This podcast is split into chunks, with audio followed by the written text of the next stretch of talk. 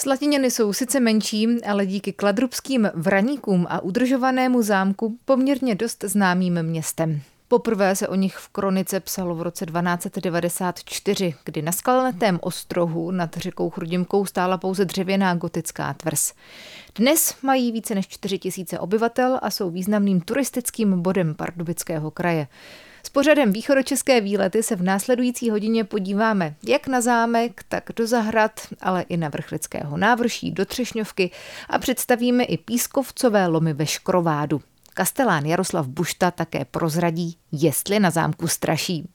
Od mikrofonu vás zdraví a hezký poslech přeje Milena Potučková. Pořad Východočeské výlety tentokrát nás zavedl do Slatiňan, což obecně vzato je jeden z nejvyhledávanějších turistických cílů v celém Pardubickém kraji. A kde jindy začít ve Slatiňanech než na zámku a s kým jiným než s místním kastelánem Jaroslavem Buštou?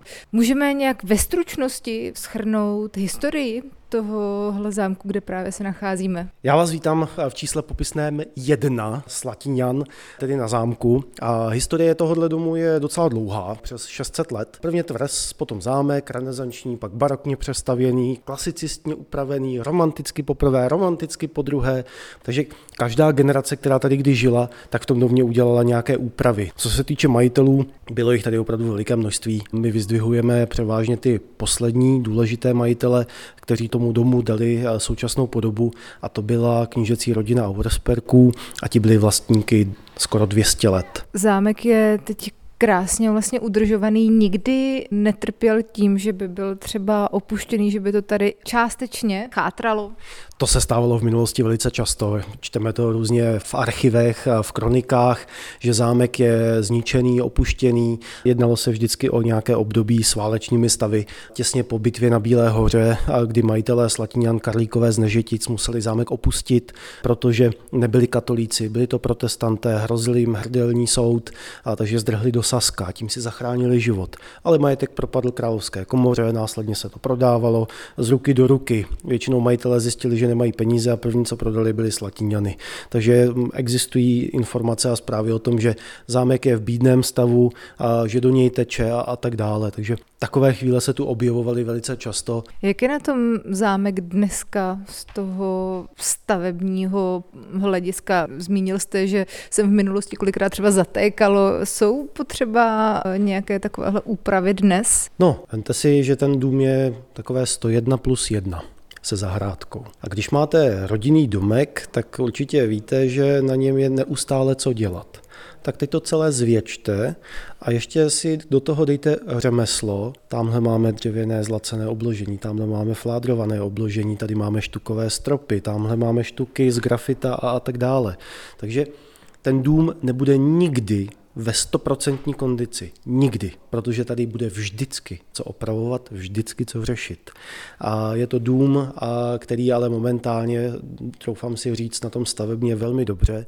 Máme tu samozřejmě plány. Potřebovali bychom opravit tamhle krov, tamhle bychom potřebovali vyměnit střešní krytinu. Ale teď je to ve stavu, že se to nehroutí. Máme obnovené fasády, máme udělaná okna, do zámku samozřejmě neteče. Na tomhle místě já bych rád pozval posluchače do Slatiňan, protože když přijdou na prohlídku zámku nebo zahrady a vstupné, které nám tu nechají, tak se stává součástí našich rozpočtů a je věnováno automaticky na údržbu tohoto objektu a zahrady, tedy národní kulturní památky České republiky. Vy jste pozval posluchače, myslím, že určitě spousta z nich tady byla, ti, kteří tady nebyli, tak se přijdou rádi podívat. A všechno si to od vás, potažmo od jiných průvodců, vyslechnou. Ale pojďme využít toho, že jsem tady teď s mikrofonem, a zkuste posluchače nalákat na nějakou zajímavost, kterou tady můžou vidět.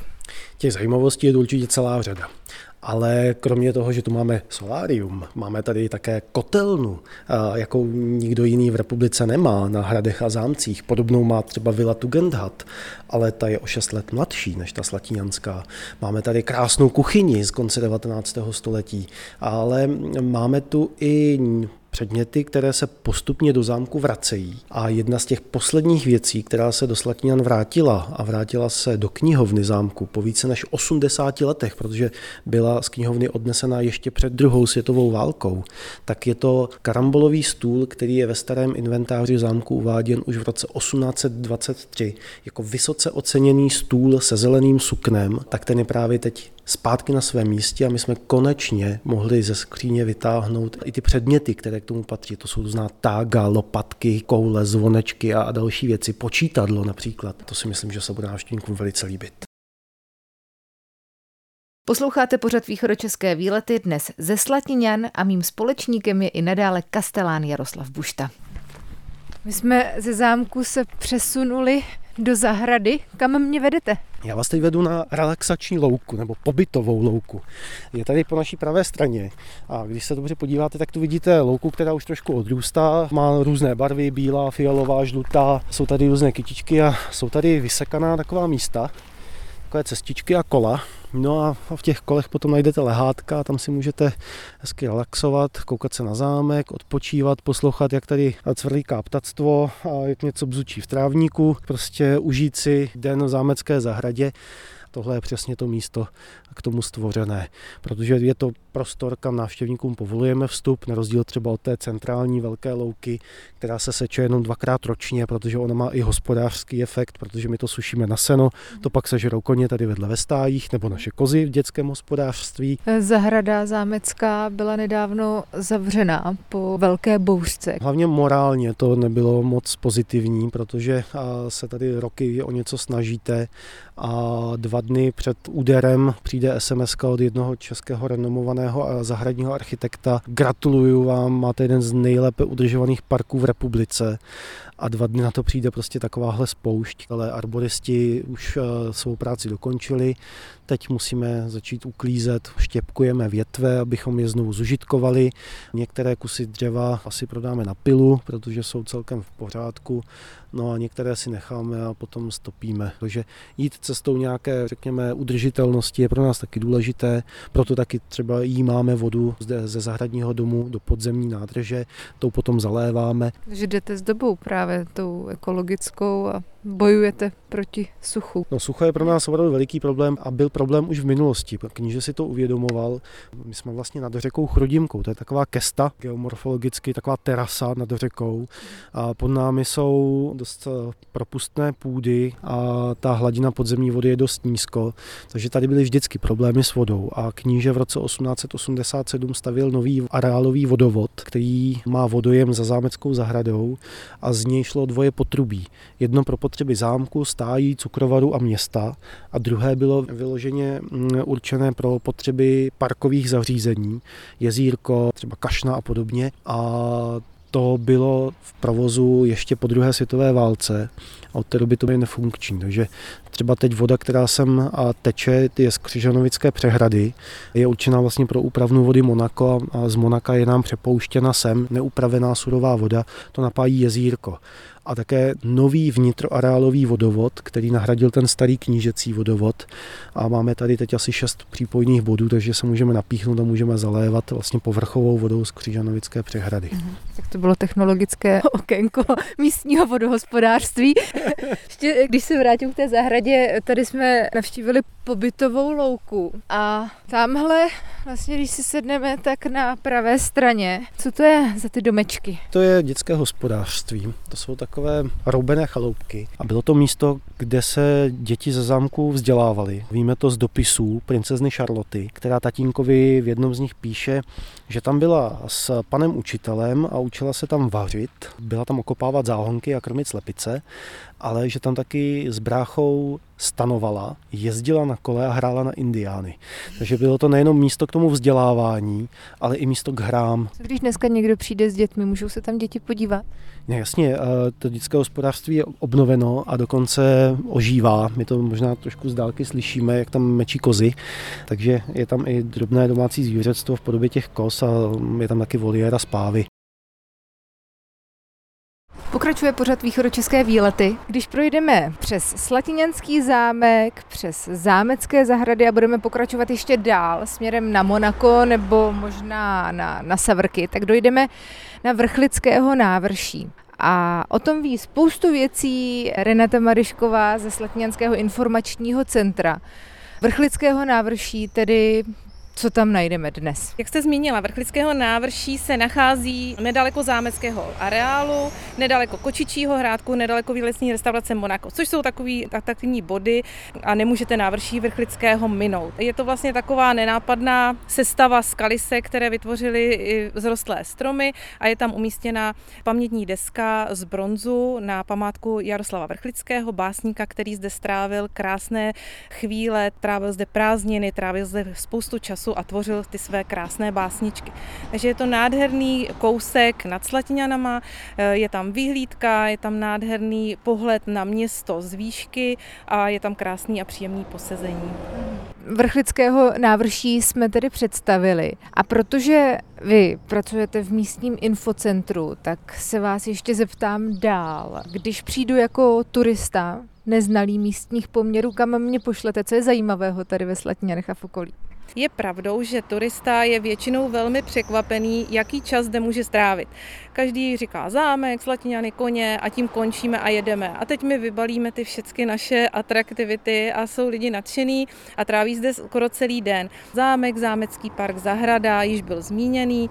Dostanete se dál Třešňovou alejí na to návrší Vrchlického do krásné výletní restaurace Monako, kde je nová terasa, posezení venku s výhledem na Slatiňany a lesem se můžeme dát na jednu stranu na vyhlídku na Chlumu, překrásné takové turistické místo. Vyhlídka není rozhlednou, ale je to takovým pěkným romantickým místem a posezením. Byla také zrekonstruována a opravdu je tam krásně. Na druhou stranu z výletní restaurace Monako se můžeme lesní procházkou a krásnou cestou dostat ke Kočičímu hrádku. Je to taková zmenšenina hrádku, kterou dala vystavit na Křemencové skalce kněžna Vilemína pro své děti. Kousíček od toho Kočičího hrádku taktéž v lese, to znamená mimo všechny auta a provoz, je švýcárna. Je to interaktivní muzeum starokladrubského koně.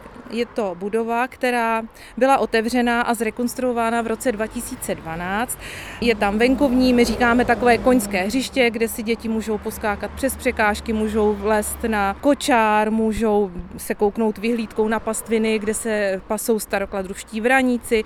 Vevnitř je to interaktivní muzeum, to znamená největší plyčový kůň v České republice, děcka si můžou osedlat koníky, ale dospěláci tam najdou také své, je tam krásný dokument, který vypovídá vše o městě, o Slatiňanech, o historii, ale hodně cílený samozřejmě na koně, takže opravdu si myslím, že Slatiňany mají co nabídnout a, a určitě všechny k nám srdečně zvu. Jak je to s návštěvností? Jste spokojení s tím, kolik sem jezdí lidí? Nebo byste byli schopni pojmout ještě víc turistů? Vždycky se to odvíjí od e, nějakých aktuálních situací, takže samozřejmě doba covidová, ta udělala své asi úplně všude, takže samozřejmě, že to tady na návštěvnosti bylo znát. Myslím si, že ta návštěvnost už se zlepšuje i díky tomu, že byl třeba zámek velmi krásně opraven, takže je, je takovým velkým lákadlem.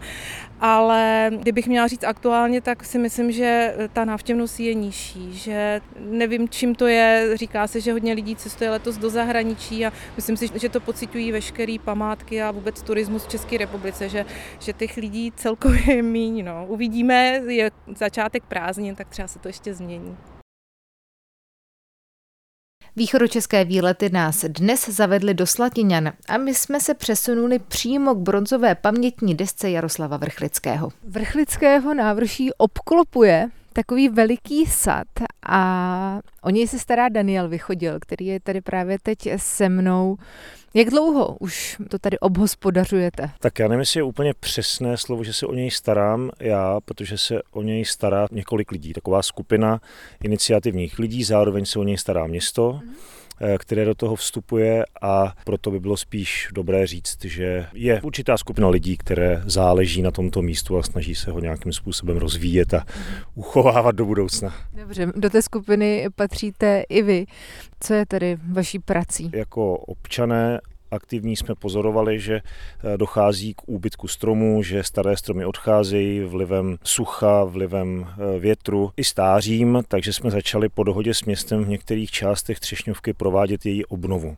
To je třeba tady nahoře, kde stojíme nyní vedle návrší Vrchlického, kde v roce dva tisíce devět došlo k velké takové iniciativě a všechny ty mladé stromky, které vidíte, tady vlastně sázely jednotlivé rodiny. Každá rodina si zaplatila jednu sazenici a pak tedy proběh takový happening a na základě toho vlastně byla obnovená tato část Třešňovky. Zároveň teda se tady prolnuly takové tři oblasti. Jedna z těch oblastí je teda sadařská, to je obnova údržba toho sadu. Druhou tou rovinou je pasení koní, protože Hřebčín Slatňanský, kde je Kladrubský vraník, tak používá velké části Třešňovky jako pastvinu, takže se tady vlastně prolíná i ten zájem pastevní. A potom ochranářský, který má takové dva základní rozměry. Jednak vlastně tady v těch kmenech dožívajících stromů se vyskytuje vzácný hmyz a jednak vlastně díky tomu pasení koní tady vzniká jedinečný biotop třeba z hlediska botanického. Říkal jste, že se tady i sází nové třešně. Co to je za odrůdy? Podle čeho se to vybírá? Tak tohle to je samozřejmě vždycky velká otázka, co sázet. Prvním takovým kritériem je to, že do sadů tohoto typu patří vysokokmeny a optimálně jsou to regionální nebo staré odrůdy na semenných podnožích, to znamená, že jsou vypěstované ze semínka ty stromky a pak roubované, nikoliv, že to je od kopek takzvaný. A tyto stromy potom předpokládá se, že budou mít větší životnost a větší odolnost vůči všem vlivům. Ale samozřejmě vzhledem k tomu, jak se mění klima, jak přicházejí vichřice, bouře a podobně, tak ta Třešňovka dostává zabrat. Je to přeci jenom náhorní plošina tady nad městem, takže ty vlivy a zejména extrémní vlivy počasí si na ně podepisují. Když je to Třešňovka, kdo se stará o sklizeň a co se s tou úrodou potom děje? Tak dřív to bylo tak, že stromy byly očíslované, na některých starých stromech jsou ještě vidět čísla bílá a lidé si mohli vlastně zakoupit nebo pronajmout stromek a otrhat si ho, byl tady správce, sadař. A tohle to už samozřejmě několik desetiletí nefunguje takhle. To, když já jsem byl kluk, tak jsme tady takhle řádili, že jsme lezli do Třešňovky a snažili jsme se česat, řekněme, bez souhlasu sadaře. Ale dneska je to volně přístupné, čili jako na trhat si může třešně kdokoliv tady prochází a, a myslím si, že to asi bude i tak do budoucna. Že jako není cílem z toho dělat jako produkční sad, ale že to je spíš významný krajinotvorný prvek, místo, které má rekreační charakter. A nejsou to teda jenom třešně, protože část toho prostoru tvoří višně a potom i švestky, slivoně jsou tady v některých částech a potom tady vlastně z té západní strany jsou staré jabloňové sady, které teďka vlivem sucha odcházejí a vlivem nákazy, takže tam asi bude docházet k nějaké výměně, nové výsadbě, ale ty už nejsou součástí té městské Třešňovky, to už patří do rukou soukromníkům a tam samozřejmě bude záležet na nich, jakým způsobem budou ochotni na svých pozemcích ty stromy obnovovat, ale budeme s nimi jednat o tom. S pořadem Východočeské výlety jsme dnes byli především v okolí Slatiňanského zámku a teď se přesouváme o kus dál. Slatiňany nejsou jenom významné z kulturního hlediska, ale také z geologického. Konkrétně je to především místní část Škrovád. A já se ptám geologa Jana Doucka, co tedy ve Škrovádě najdeme? Škrovád je úžasné místo, jednak ten název Škrovád, že jo? To je, to je bomba, ani nevím vlastně, jak to vzniklo, ale co tam najdeme, najdeme tam pískovce, což je hornina, kterou si myslím, že zná asi každý posluchač. Zkrátka je to zpevněný písek. Tyhle ty pískovce, které jsou ve Škrovádu, jsou zajímavé tím, že jsou mořského původu. Jsou staré zhruba devadesát milionů let. A mnohem zajímavější jsou proto, že se využívaly pro výstavbu řady staveb vlastně nejenom ve Slatiňanech, ale i v širším okolí na Chrudimsku například. Ještě dneska se tam těží? Dneska už se tam netěží, ta intenzivní těžba, respektive ta prapůvodní těžba tam byla někdy v hloubce v minulosti před stovkami let. Úplně to první datování nejsme schopni říci, ale ta intenzivní těžba to je řekněme osmnácté století, od té doby to tam nějakým způsobem bylo roztěženo více a pak to bylo století devatenácté samozřejmě. Dneska tam po té těžbě najdete hromadu, hromadu pozůstatků. Jakých třeba? Tak jednak jsou to ty lomové stěny, které, když se na ně podíváte, tak jsou často velmi zajímavé tím, že jsou na nich takové zářezy. Ty zářezy jdou v takových vlnkách z jedné strany na druhou a z druhé strany na protější a tak se jako opakují. To jsou zářezy od řezání pískovce pilami. Takže to je jeden z přímých pozůstatků, které tam jsou. A pak je tam takový pozůstatek, kterého si návštěvníci asi jen tak nevšimnou. A ten je hlavně po levé straně řeky, kde jsou obrovské hromady, dneska už zarostlé velkými statnými stromy. Ale tyhle ty hromady, to jsou místa, kde se ten kámen zpracovával, a hromady jsou plné odpadového materiálu. Oni ten kámen tam zpracovávali přímo do těch finálních výrobků, ať už chcete nějaké kamenné bloky, korýtka, všechno možné a nemožné. A ten odpad, ty odštěpky, tak zůstávaly na místě. A právě tyhle ty hromady, to jsou odštěpky, odpad plný odštěpku a různého bordelu. Takže když tam uvidíte nějaký vývrat, tak se do něj podívejte a uvidíte, že ten vývrat je plný zbytků různých pískovcových výrobků a odštěpků a podobných věcí. Je ta lokalita dneska nějakým způsobem chráněná? Lokalita samotná chráněná není, nemá žádný ochranný statut. Já si osobně myslím, že se vlastně chrání do jisté míry sama tím, jak je relativně hůře přístupná. A druhý takový nepřímý faktor ochrany je to, že ty rovné stěny, které tam jsou, tak jsou velmi atraktivní pro horolezce. Takže ti se samozřejmě o to místo starají a snaží se, aby nebylo zavezeno, poškozeno, nějakým dalším způsobem znehodnoceno. Je Škrovád vhodným místem pro výlet? Určitě ano, protože je tam klid. Když půjdete na tu především levou stranu řeky, tak tam nejsou žádné chatky a tam je pohoda, klid, můžete se toulat lesem, dívat se na ty skalní stěny, ti kteří chtějí horolezčit, tak samozřejmě s náležitým vybavením můžou i lézt. Ty trasy jsou tam různé, často i dost obtížné, právě protože ty stěny byly řezány, tak tam těch chytů není příliš. No a je to takový krásný relaxační prostor. Není to samozřejmě na nějakou dlouhou procházku dvouhodinovou, ale odpočívat a relaxovat se tam určitě dá. V samém závěru východočeských výletů ze Slatiňan se vrátíme ještě s kastelánem Jaroslavem Buštou na zámek.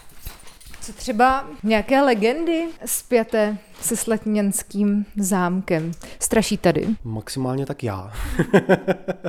Ale nemyslím si, že by to strašilo. Ten dům je velice příjemný a přívětivý a je z něj cítit ta rodinná pohoda, kterou tady Franz Josef Auersperg s manželkou měli a která nám byla potvrzena jejich korespondencí, která se dochovala v archivu.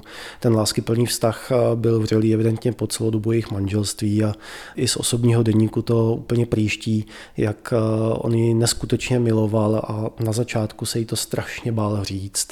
A nakonec se teda osmělil a dva dny před štědrým dnem osmnáct set sedmdesát šest u zámku Žlebí všechno řekl a ona si ty opětovala. Takže ten vztah mezi nimi byl opravdu velice, velice láskyplný a myslím si, že se odráží i v tom domě. A já jsem se tu nikdy necítil nějak stísněně, ohroženě. To, že dobře, tak to, že nad vámi se ozývá nějaké dupání a když spíte a probudíte se, někdo vám dupe nad hlavou. I když v domě nikdo není, tak to, to se tak stává, no. Ale tohle já už jako nevnímám. A tady je nějaká tajná chodba. To teď připravujeme. Tohle je schodiště do kuchyně. Mm-hmm. Ale my tady teď připravujeme opravu jedné ze sedmi koupelen. Vy jste mi na úplném začátku našeho povídání ukazoval karambolový stůl, který byl po mnoho desetiletí nezvěstný a nakonec jste ho našli možná vlastně trochu paradoxně přímo tady na zámku a nechali zrestaurovat. Vaše práce kastelána v tomto ohledu připomíná skoro i práci detektiva. Je to tak a mě zrovna tahle část mé práce neuvěřitelně baví. Být takovým detektivem, který pátrá po tom, jaké byly osudy těch věcí ze zámku po druhé světové válce. Máme poměrně dobře zdokumentováno, co se s těmi věcmi dělo a takhle víme o spoustě našich předmětů, které jsou dnes v různých muzeích, galeriích, úřadech vlády a ministerstvu zahraničních věcí a podobně. A rádi bychom je samozřejmě někdy alespoň viděli a dostali je zpátky, pokud by to bylo vůbec možné, protože patří k historii toho domu a ti majitelé je tady měli a měli k nim nějaký vztah. Ještě se vrátím k tomu nalézání hmm. těch starých dobových věcí. Říkal jste, že karambolový stůl byl v kuchyni. Prošli jste dobře, ostatní věci v kuchyni, už tam nic není podobného. Máme tady ještě pár věcí, které jsou takové v úvozovkách podezřelé, že by mohly být i něčím, to si zatím nechávám pro sebe, ale v domě už nic tak podstatného, jako byl karambolový stůl, bohužel není. Teď víme, že máme spoustu jiných věcí na jiných místech. Dokonce jsem letos zachytil i jeden obraz, který visel v roce devatenáct set čtyřicet šest, ještě po válce, tady přímo v knihovně a byl před čtyřmi lety prodán na aukci ve Vídni. Krásný portrét od Friedricha von Amerlinga a ten už je teda pro nás nenávratně ztracen. To soudíte na základě nějakých dobových fotografií, že tady ten obraz visel? Ano, máme dobové fotografie, konkrétně jedna je tamhle za námi. Aha. Tohle je pohled do interiéru knihovny v roce devatenáct set čtyřicet šest a konkrétně se jednalo o tenhle portrét, aha, protože když se ty interiéry v tom čtyřicátém šestém fotily, tak se udělali i detaily na některé obrazy. A tenhle obraz patří mezi ně. Jak se ale ze zámku dostal, tak to bohužel nevíme, protože nefiguroval na žádném předávacím protokolu. Například tyhle hodiny ty jsou v Umělecko-průmyslovém muzeu, to jsou hodiny typu bůl. Tenhle a tenhle obraz o nich víme, tak ty doufám, že brzo přijedou zpátky. Stejně tak víme o sérii těchto pěti kusů obrazů, tak doufám, že i ta instituce, která je dnes má ve sbírkách, by mohla být i ochotná, že by nám je buď zapůjčila nebo převedla. Říká slatiňanský kastelán Jaroslav Bušta. Pěkný den, ať už ho trávíte na výletě nebo doma. Vám od mikrofonu přeje Milena Potučková. U některého z dalších pořadů se těším na slyšenou.